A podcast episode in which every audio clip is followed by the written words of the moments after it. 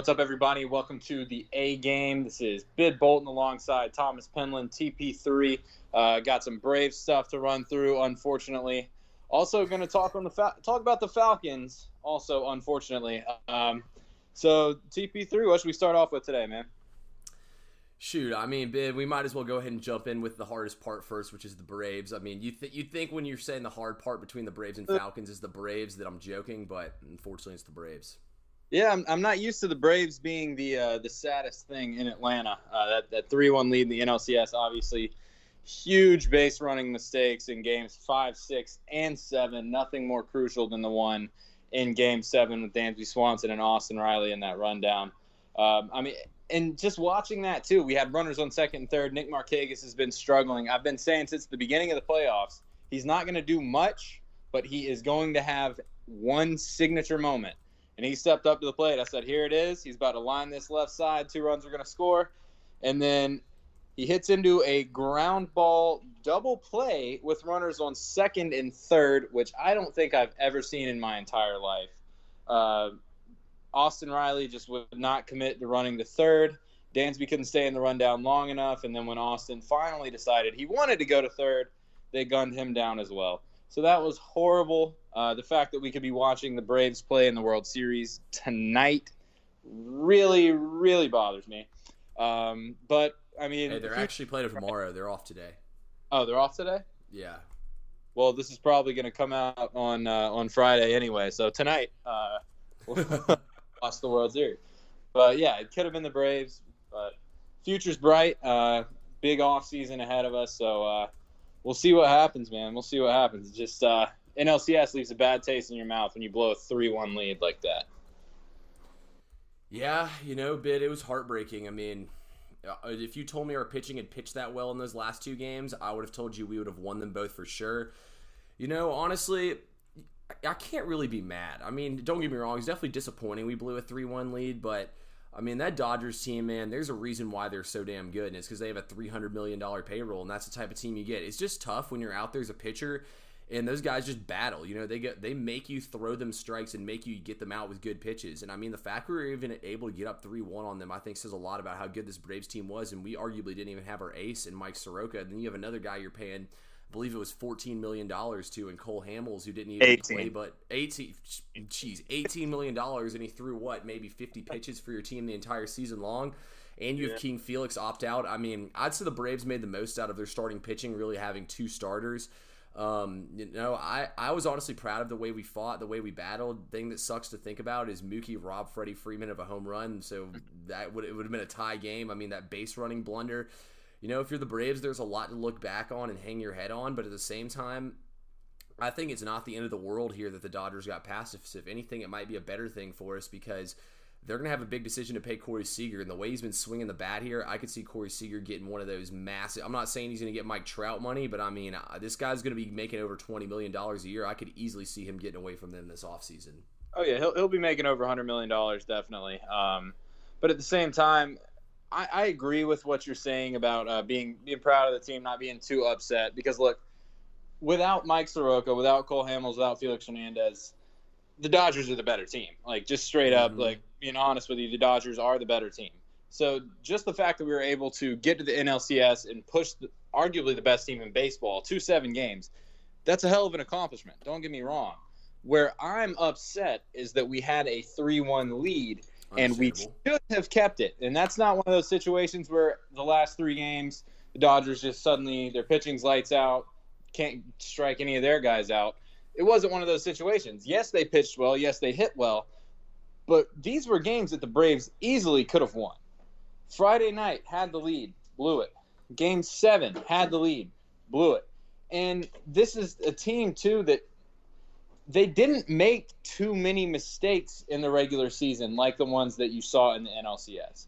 They were lights out early on in the postseason, just like they were in the regular season. They were lights out early on in the NLCS. But once it started to get close, they started to fall apart, which, again, a lot of that you can put squarely on the shoulders of Mookie Betts. I mean, some of the plays he was making in right field, the one on Dansby where he threw Ozuna – well, he didn't throw Ozuna out in Game 5. Ozuna got himself out in Game 5. But that play just really deflated the Braves. Nothing was the same after that. It's kind of similar to when Mookie Betts, or not Mookie Betts, when Sandy Alcantara hit Ronald Acuna in the NLDS. Mm-hmm. At the time, the Marlins were up by a few runs, and the Braves are kind of on their heels a little bit, thinking, "Oh man, like we're in some trouble." And then they hit Ronald. The whole dynamic of the game changed. To be honest with you, I think that changed the entire dynamic of our playoff run. I think before that Ronald got hit with that pitch that we were about to choke that first game away to the Marlins, and I honestly think they were about to run away with it. But I think when they hit us, it flipped a switch in our head, and we were kind of like, man, these are the same Marlins we beat 29-9. Like, you really think y'all are about to beat us? Absolutely. Everything changed when Ronald got hit. And it was kind of similar to me in Game 5 when Mookie made that play and Ozuna got caught not tagging up at third base. Same type of thing. The entire dynamic of the game changed. The Dodgers came up pretty much right after that, or came back pretty much right after that. And then it changed the entire game. It changed the entire complexion of the series. And Mookie went on to make two more catches that were just as impressive as that one, if not more impressive than that one. Like you said, he robbed Freddie Freeman of a home run in Game 7. He made that play on Marcell Ozuna in the right center field gap. With his glove, he killed us. Offensively, he was less than what you would expect out of Mookie Betts, but he still killed us that series. And Corey Seager, like you said, I mean... Hey, Bid, I want to say this real quick on Mookie. If there's a player that we're going to go down to like that, it's got to be Mookie Betts. I mean, there's a reason why he gets paid what he is. If he's not necessarily getting it done from the plate, he's still getting it done with his arm. And, you know, even when we got Mookie out, it was never easy. He goes up there and sees 7, 8, 9 pitches. He's going to foul off. He's going to get down 0-2, and he's going to battle and make you get him out on your best pitch. You're not going to be able to just throw one by this guy. Right, and that's what makes him so difficult, as well as the entire Dodgers offense. You look at guys like Max and Cody Bellinger, who didn't really have a great year at the plate. They were still able to battle. They were still able to run up the pitch count, see 7 or 8 pitches per at-bat, and then that really put us in a hole early on, because even guys like Max Fried, Ian Anderson, they come out, they're pitching well, but they throw, I think, Max threw 29 in Game 1, Ian threw 28 in Game 2, I think, in the first inning. And they didn't allow a run in the first inning. Well, Max did in game 5, but forget about that. Game 1, Game 2. 29 pitches, 28 pitches, but they didn't allow a run. They were just driving up the pitch count. That kept on happening, and that's what makes this Dodger team so difficult to beat, because then Ian Anderson's out of the game in 4 innings. Didn't pitch bad, but he's out of the game because he ran up the pitch count. So now you have to go over to the bullpen. That, don't get me wrong, the Braves' bullpen is among the best in baseball, arguably the best bullpen in baseball. Don't get me wrong here. But when you have to play 7 games in 7 days, and for pretty much everybody on this roster, it is the biggest game of your career each and every day, that's pretty taxing. That's why you have guys like Chris Martin gave up the home run to Cody Bellinger. He was like 25 pitches deep that outing after throwing 32 the game before that, which I was kind of split on that decision. I think Snit managed this postseason pretty well, but I was worried when Cody Bellinger stepped up to the plate. Chris Martin had already given you enough. He'd gone over an inning at that point after setting a career high with 30-something pitches the day before that. I would have taken him out, but at the same time, that could have been worse, because what I would have done is I would have brought Will Smith in, because he is our best reliever. But Will Smith is not our best reliever. It's got to be Melancon. Dude, look at the peripherals. Look at the career trajectory. Definitely think Will Smith. But again, Will Smith, Game 5 and 6 did not look, or Game 4 and 5 maybe, whichever 2 games in a row he pitched and looked terrible. Yep. He did not look like our best reliever then. So I understand not wanting to pull the trigger and bring Will Smith in to face Bellinger, especially when Chris Martin's pitching as well as he had. But I definitely would have at least been tempted to, given the fact that he'd thrown about 60 pitches in the last 2 days at this point, and he'd already been pitching a good bit throughout the postseason. So I would have done that, but at the same time, with how poorly Will Smith pitched in the NLCS, especially the last couple games, it would have if that goes wrong, Snit's going to have some answers. Since going to have some questions after the game about bringing him in to face Bellinger. So, I don't know. It just left a bad taste in my mouth. The whole series did.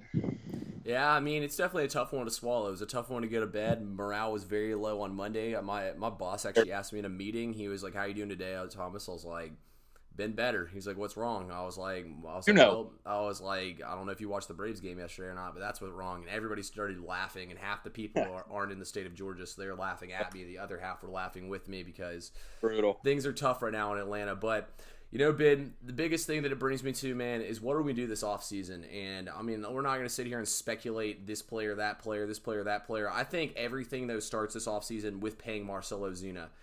Look, you can try to be cheap. You can try to be this, that, and the other. This guy almost won the National League Triple Crown. He was top 5 in every single category.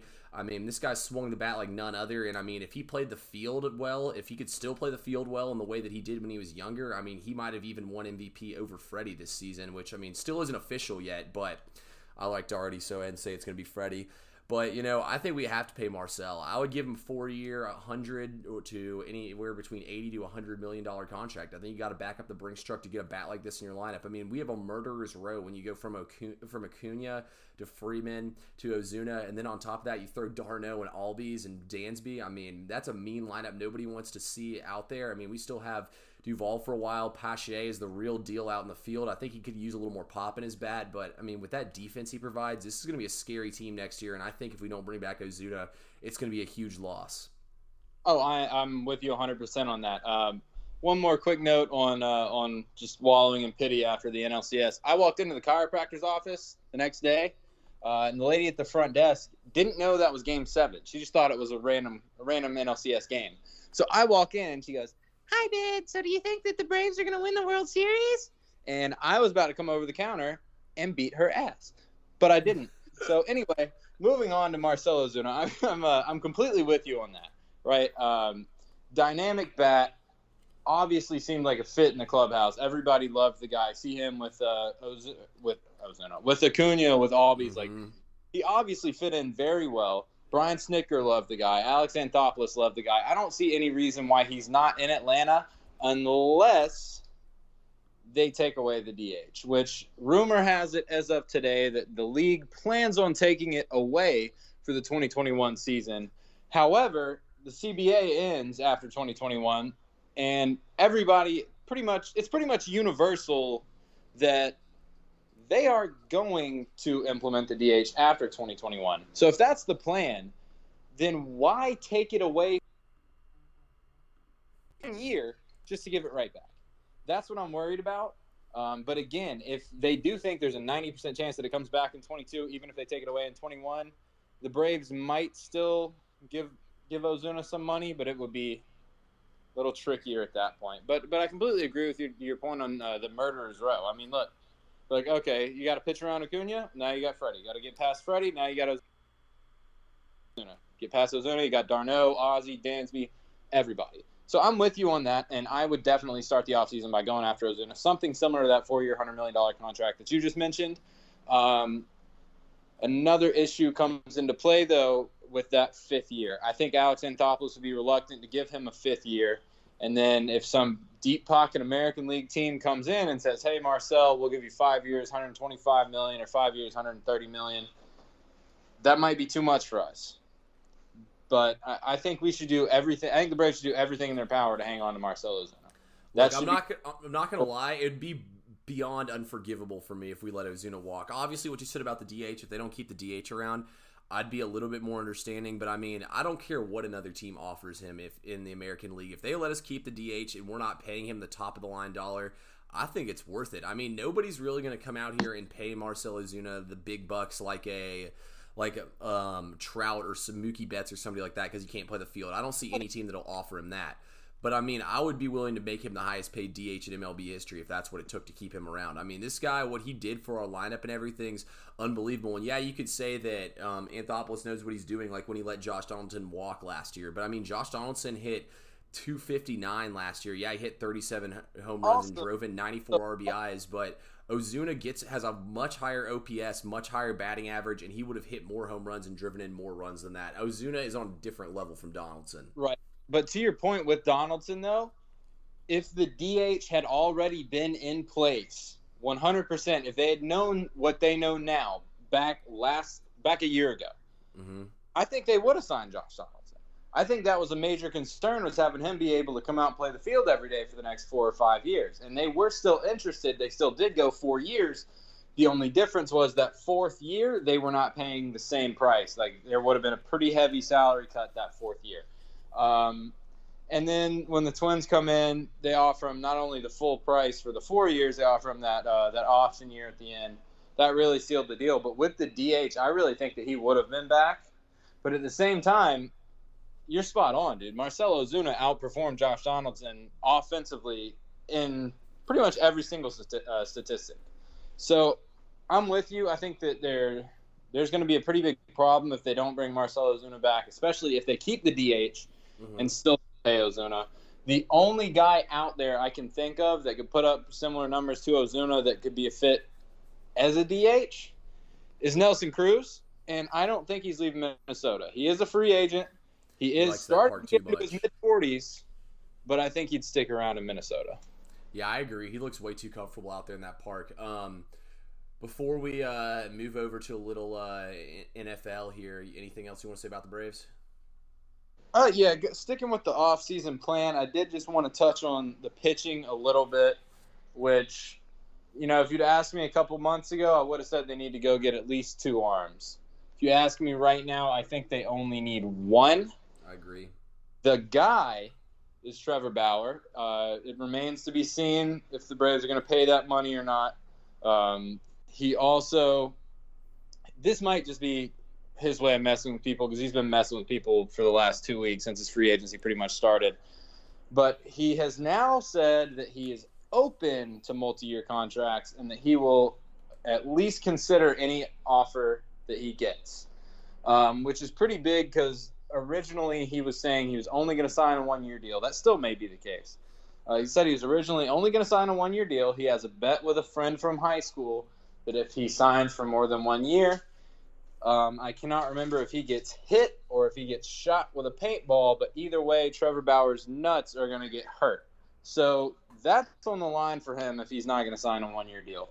But if he does sign a one-year deal, I don't see any reason why the Braves can't be standing right there with $30 million to offer. Alex Anthopoulos loves one-year deals.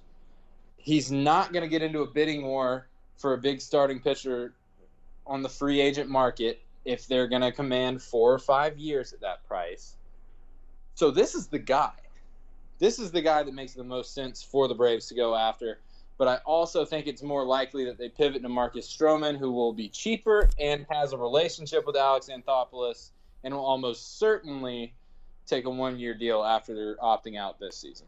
Yeah, I honestly think the Angels are going to try to back the Brinks truck up to Trevor Bauer and give him like 5 years, like 150. Give him, you know what I mean? Give him like Verlander, Kurt Scherzer, Kershaw type money. I think they're trying to make him one of those kind of pitchers.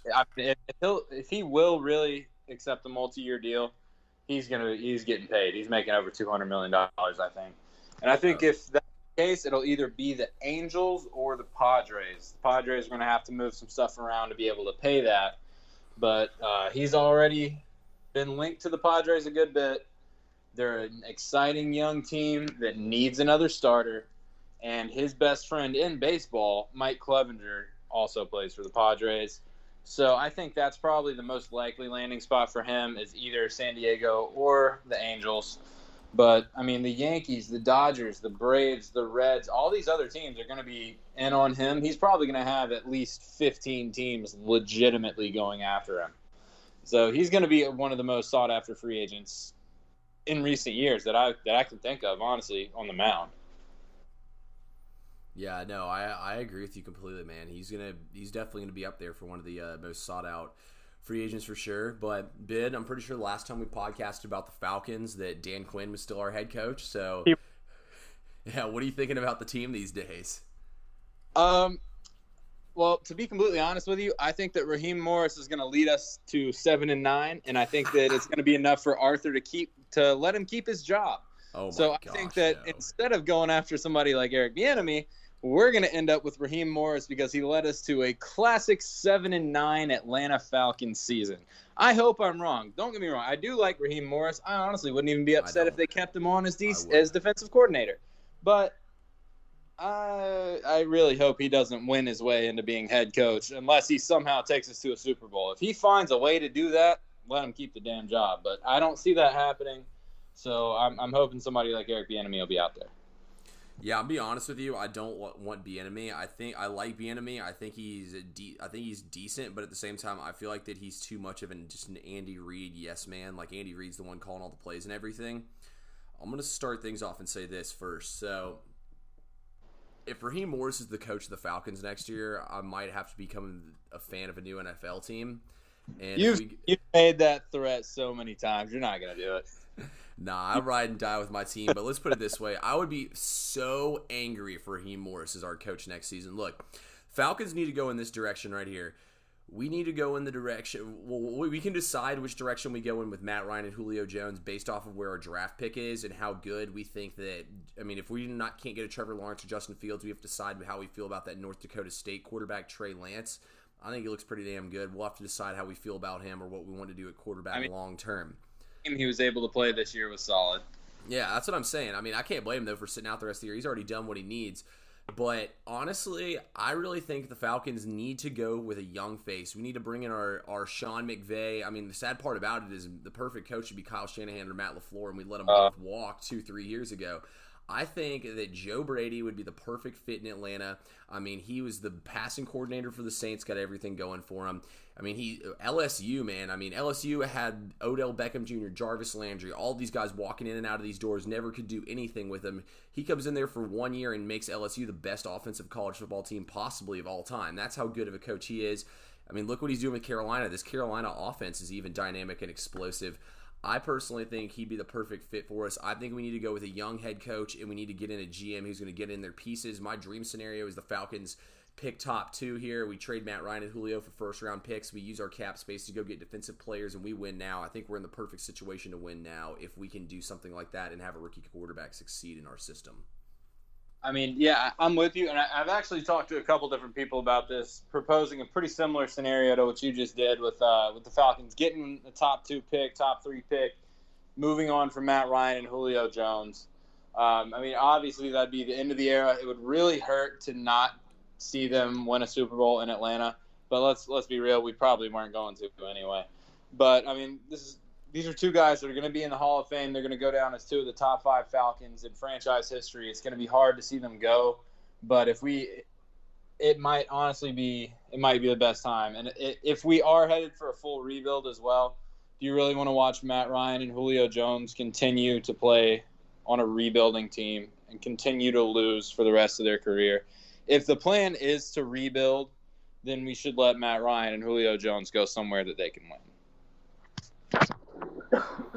Yeah, no, I mean, that's what I'm saying. And plus, I would, even if that we don't get rid of Matt Ryan, I would honestly, as much as it pains me to say, be perfectly fine with moving on from Julio. I mean, Julio has been injured a lot. Don't get me wrong. He's one of my favorite Falcons to ever play. I feel bad, honestly, even saying it. But if the opportunity is available to flip Julio for a first-round pick, I mean, I don't know why you wouldn't do it. We had traded a lot in the past to get him. I personally think that it's a great spot to get him and move him. Yeah, especially, I mean, you already have Calvin Ridley, you already have Russell Gage, and then if you do somehow end up with multiple top 10 picks so you can get your guy at quarterback, Jamar Chase is going to be out there too, which I'm not saying Jamar Chase is Julio Jones or that he'll ever be Julio Jones, but that is a very talented receiver that you could add to an already talented receiving core.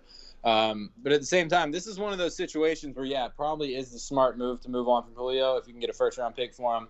But at the same time, it's one of those where even if we don't make the smart move here, I'm not going to be upset because that's the greatest Falcon ever, and it would be hard to move on from it. I think it definitely is the smart move, but, I mean, I won't be too upset either way here, honestly. Hey, I'm right there with you, Bid. I wouldn't be too upset either way, but it definitely would suck, man, to get rid of the greatest Falcon of all time like that. Mm-hmm. Definitely. Yeah, and then – defensively, there's a lot of stuff that needs to be done. We've got – and that's the problem because we don't really have guys that are in the Matt Ryan, Julio Jones stage of their careers defensively where we have one of our top guys. He's getting up there in age. We still have him on this big money contract for a few more years. We don't have that on defense. So if you do rebuild, I don't know if you even necessarily trade off pieces from the defense because if you do, then you're just giving away young controllable assets like Grady Jarrett, like Deion Jones, maybe A.J. Terrell. We still haven't really seen what he's fully capable of. And these are the only guys we're going to have that really have significant value. Maybe a couple guys like Oluokun, but I don't think that we would move on from anybody necessarily defensively that – well, I mean, obviously we'd move on from a couple people, let them go in free agency, but we don't have – like, we wouldn't move on from any of our big-name guys defensively. I think we would just have to find a way to build that up because maybe they trade Grady Jarrett because he is making a good bit of money and he would a lot. But personally, I would keep the core guys on the defense. I'd keep them intact, keep them there, and then just see what we can do in the draft and in free agency. Yeah, I agree with you. That's why if we can get rid of Matt Ryan or Julio, it opens up so much cap space on this team. You know, we could use both those first-round picks on defensive guys. I mean, if you keep Matt Ryan around, if you don't use one on a quarterback, and then you have two more firsts to go and use on defensive guys, and you have all that cap space free up, plus you have the Devontae Freeman come off the books, you have Keanu Neal off the books, you have a lot of guys making a lot of money off the books. The Falcons would be in a great financial spot if we could somehow move on from Matt and Julio and get first-round picks in return for them. Right. I know we've said it before, but I'm going to say it again. That would just be so hard for the franchise, for the city to move on from two of the five best Falcons ever, the best Falcon ever in Julio Jones. Like, that would be tough. But at the same time, if it is a legitimate rebuild, we can't really afford to half-ass it. And we also definitely do not want to watch Matt Ryan and Julio Jones just toil away on a rebuilding team for the rest of their careers. I mean, they deserve better than that. The city of Atlanta deserves better than that. If we are headed for a rebuild, we should probably send them both on their way. Let them go somewhere they can win. Let them go out on good terms here and just go for that rebuild, I guess. Hey, I'm right there with you on that one, Bid. Oh, man. Yep, so... I mean, I don't know. I think this offseason is going to show a lot. I really have no idea what to expect. But at the same time, not the offseason yet. Still have 10 more games. So we'll see. We'll see where we go from here. I mean, I actually think we're going to end up going 7-9. I seriously, I hope not, but I really see us going 7-9 and being like the last team out of the playoff chase. Yeah, I'm seeing more of a I honestly don't even know what I'm seeing with these Falcons, man. I'm hoping for a 1-15er, but I mean, I feel that's highly unlikely. I think, to be honest with you, looking down the schedule and everything, I think 4 to 5 wins is realistic. Okay, I mean, that's not a top pick, but that's a pretty good pick. That's, if we're headed for a rebuild, then probably the back of the top 10, maybe 12 or 13, maybe like it's probably 8 to 13, I'd say. Yeah, French top 10 pick. That's solid.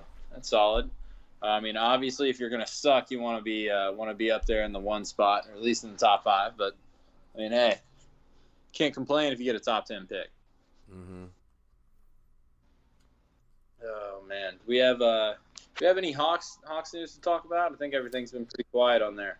Yeah, so honestly, I'll say this real quick for the Hawks. I say we wait until the NBA comes out with like their timeline and everything. So they currently don't have a timeline set for the next season to start. I've been hearing MLK weekend would be the startup time, which I mean would be cool with me, honestly. Also, once they decide that, then they'll put in the draft. Draft's supposed to be November 18th. So, I mean, once they get the draft and everything set for good, that's when I really want to deep dive and talk. We got to do another one, so we can deep dive, talk some more Hawks on here. But it'll all come down to all that free agency, everything. I mean, there's definitely going to be a lot of big moves. So, I mean, it should just see what the Hawks do with that, with their pick and everything. But until we have a definitive timeline, I don't really think there's much worth talking about. Yeah, I haven't heard any news at all. I mean, obviously the Lakers won, so which I called. Just wanted to throw that out there. But yeah, so with the Hawks, I haven't heard any news whatsoever. The only thing that I've heard of, and it's really not even worth talking about, was that Trae Young ended up with an 88 on 2K. People are all mad that he's not up in the 90s, which I think it's probably shit. Right at 90, maybe 91. But I mean, if they want to keep on doubting Atlanta, they want to keep on hating on Atlanta, just let them. At this point, screw it. Hey, I'd rather be slept on than overrated, Bid. There we go. It's another classic Thomas Penland line right there. I've heard that one before. Oh, man. All right, let's stop it so we can move into those segments. All right, now we're just going to dive into some segments real quick. First up is what really grinds my gears, and this is where we usually have that video of Peter Griffin saying that from Family Guy. But I didn't have that available at this time, so we're going to go right into it. TP3. Hey, wait, whoa. I want to hear your best impression of Peter Griffin doing it, at least. You know what really grinds my gears? It starts to go from like Boston to Australian. Whenever I try to use a Boston accent, it somehow always spins into an Australian one. I really don't understand it. Hey, maybe it's the Australian crossover episode. You never know. Hey, there we go. Now we're talking. But all right, so why don't you start us off? Tell us what really grinds your gears today. Yeah, so what really grinds my gears is when people say Carson Wentz sucks. I mean, people could watch these Eagles games, and the Eagles are 1-5 right now, and everyone's like, oh, it's Carson Wentz. Carson Wentz sucks. Well, he is down. He now has his number 3 wide receiver back. He is a college quarterback playing wide receiver from him and an undrafted free agent. He doesn't have Zach Ertz or Dallas Goedert. He doesn't even have Miles Sanders in there anymore. I mean, all season long. Oh, and he's also missing 4 offensive linemen. I forgot that part, too. All season long, this Eagles team has been beat up, broken, and not even had their entire offensive unit out there for a single game this season. They haven't even half of them on the field for the first game of the season. I mean, I think everybody's drastically overreacting to the Eagles' struggles this season and Carson Wentz's. Don't get me wrong, Carson Wentz hasn't been able to stay healthy his entire career, but when he's out on the field, he's done nothing but produce, and I think he's done a lot better than 85% of the quarterbacks could in the NFL with what he has. See, I'm glad you bring up Carson Wentz, because this is a guy that his entire career, I've said he's overrated. His entire career, I've said he's overrated. But now, with how much people hate this guy for some reason, he's become underrated. Because, like you said, people just completely ignore the fact that he has offensive linemen out. He has receivers out. He literally has a college quarterback at wide receiver. Like, if anybody is listening to this and thought that you were just making a joke, like, that's real. Like, that's an actual thing right now, which is crazy. So I get it. I mean, the people saying that he's bad, because I've been saying he's overrated for years, but I mean, he's definitely, I don't want to say he's that good, but he's not bad. He's definitely become underrated in the last few months. But I don't even know if I need to say this or not, but I guess that's the segment. But what really grinds my gears is blowing a 3-1 lead to the Los Angeles Dodgers. That's never fun, especially when you have an opportunity to go to the World Series against a team that you faced a few times this year. You know that you're as good as they are. Yeah, that's never fun, and that's what really grinds my gears. But we'll get them next year. Yeah, all I got to say on that one is, who would have ever guessed Bid would have picked that is what grinds my gears. What else? What else could it be? But all right, moving on to hot take of the day. I know you've got a good one waiting for this. Oh, yeah. So there was a lot of different ways I could have gone with this one, but for my hot take of the day, I'm going to say the Big 12 won't get a team in the college football playoff. Oklahoma State's their last undefeated team. Oklahoma's already gone down twice. Texas has already gone down twice. There's no way a 2-loss team's getting in there. I wouldn't be shocked, guys, if that Oklahoma State loses this Saturday against Iowa State. They haven't really gotten to play that much because of COVID. They do have their star quarterback, Spencer Sanders back. But regardless, I think that Oklahoma State's going to lose at least twice this season. So that's my hot take of the day. Big 12 gets no teams in the college football playoff. I'm right there. I'm right there with you on that. And also, I knew you weren't talking about Spencer Rattler when you referred to him as a star. But anyway, my pick today. Look, the Braves obviously have some talent in the rotation. Max Fried, fantastic. He's going to be a top 10 Cy Young guy this year, as I predicted. Mike Soroka, unfortunately, we really missed him at the end of the year, but he will be back, and he will be back just as good as we left him. And they'll probably go sign somebody. Hopefully Trevor Bauer, but we'll see. Get somebody, Bauer, Marcus Stroman, somebody. But despite all this, Ian Anderson will be the best pitcher on the Braves next year. He's going to be better than Max Fried. He's going to be better than Mike Soroka. He's going to be better than whoever else they bring in. I don't care if it is Trevor Bauer. But if it is, I might walk back on this. But as of right now, Ian Anderson is going to be the best pitcher on the Braves in 2021. Yeah, nothing but agreement for me. I mean, Ian Anderson was lights out every single outing he had this season.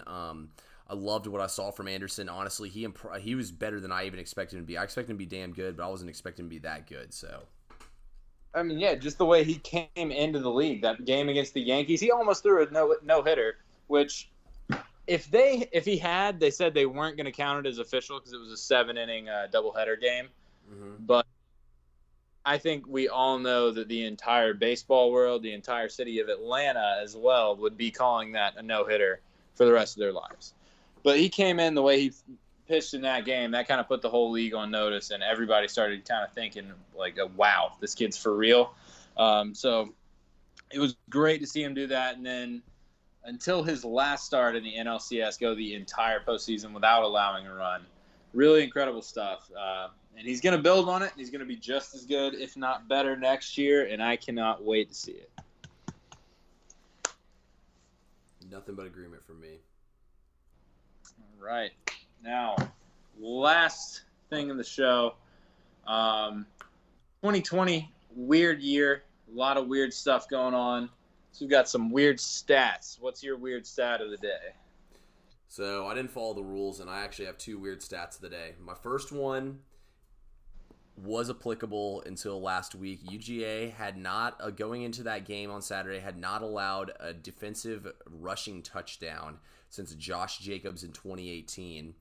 I mean, they have a really good run defense. I'm not sure, though, if y'all expected to be that good when an entire football season without allowing rushing touchdowns. Crazy.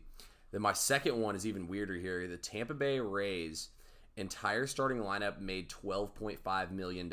So they're the guys who play the field for them. Jose Altuve made $12.7 million, and they sent the Astros home. So, I mean, they beat a team that had a position player making more money than all of their position players combined. That's crazy.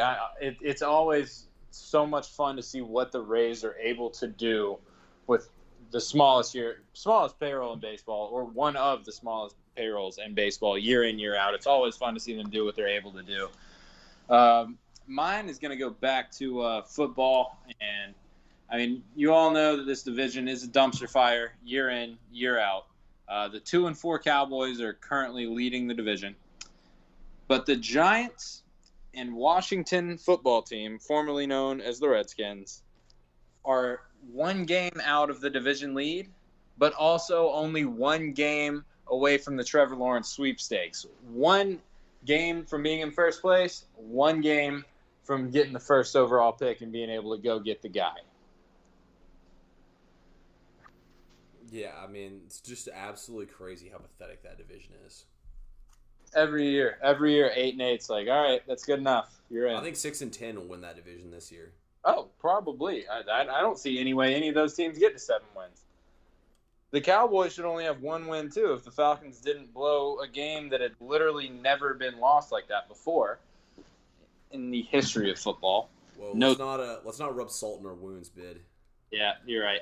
You're right. On that note, we'll wrap it up on that one. End on just as bad of a note as the one we started on with the Braves. So, you have anything else? Nope. I'm ready to get up out of here, Bid. I appreciate you letting me come on once again and help you talk about our poor city and their mishaps in sports. Yeah, for sure, for sure. We poor Atlanta. All right. Thank you, guys.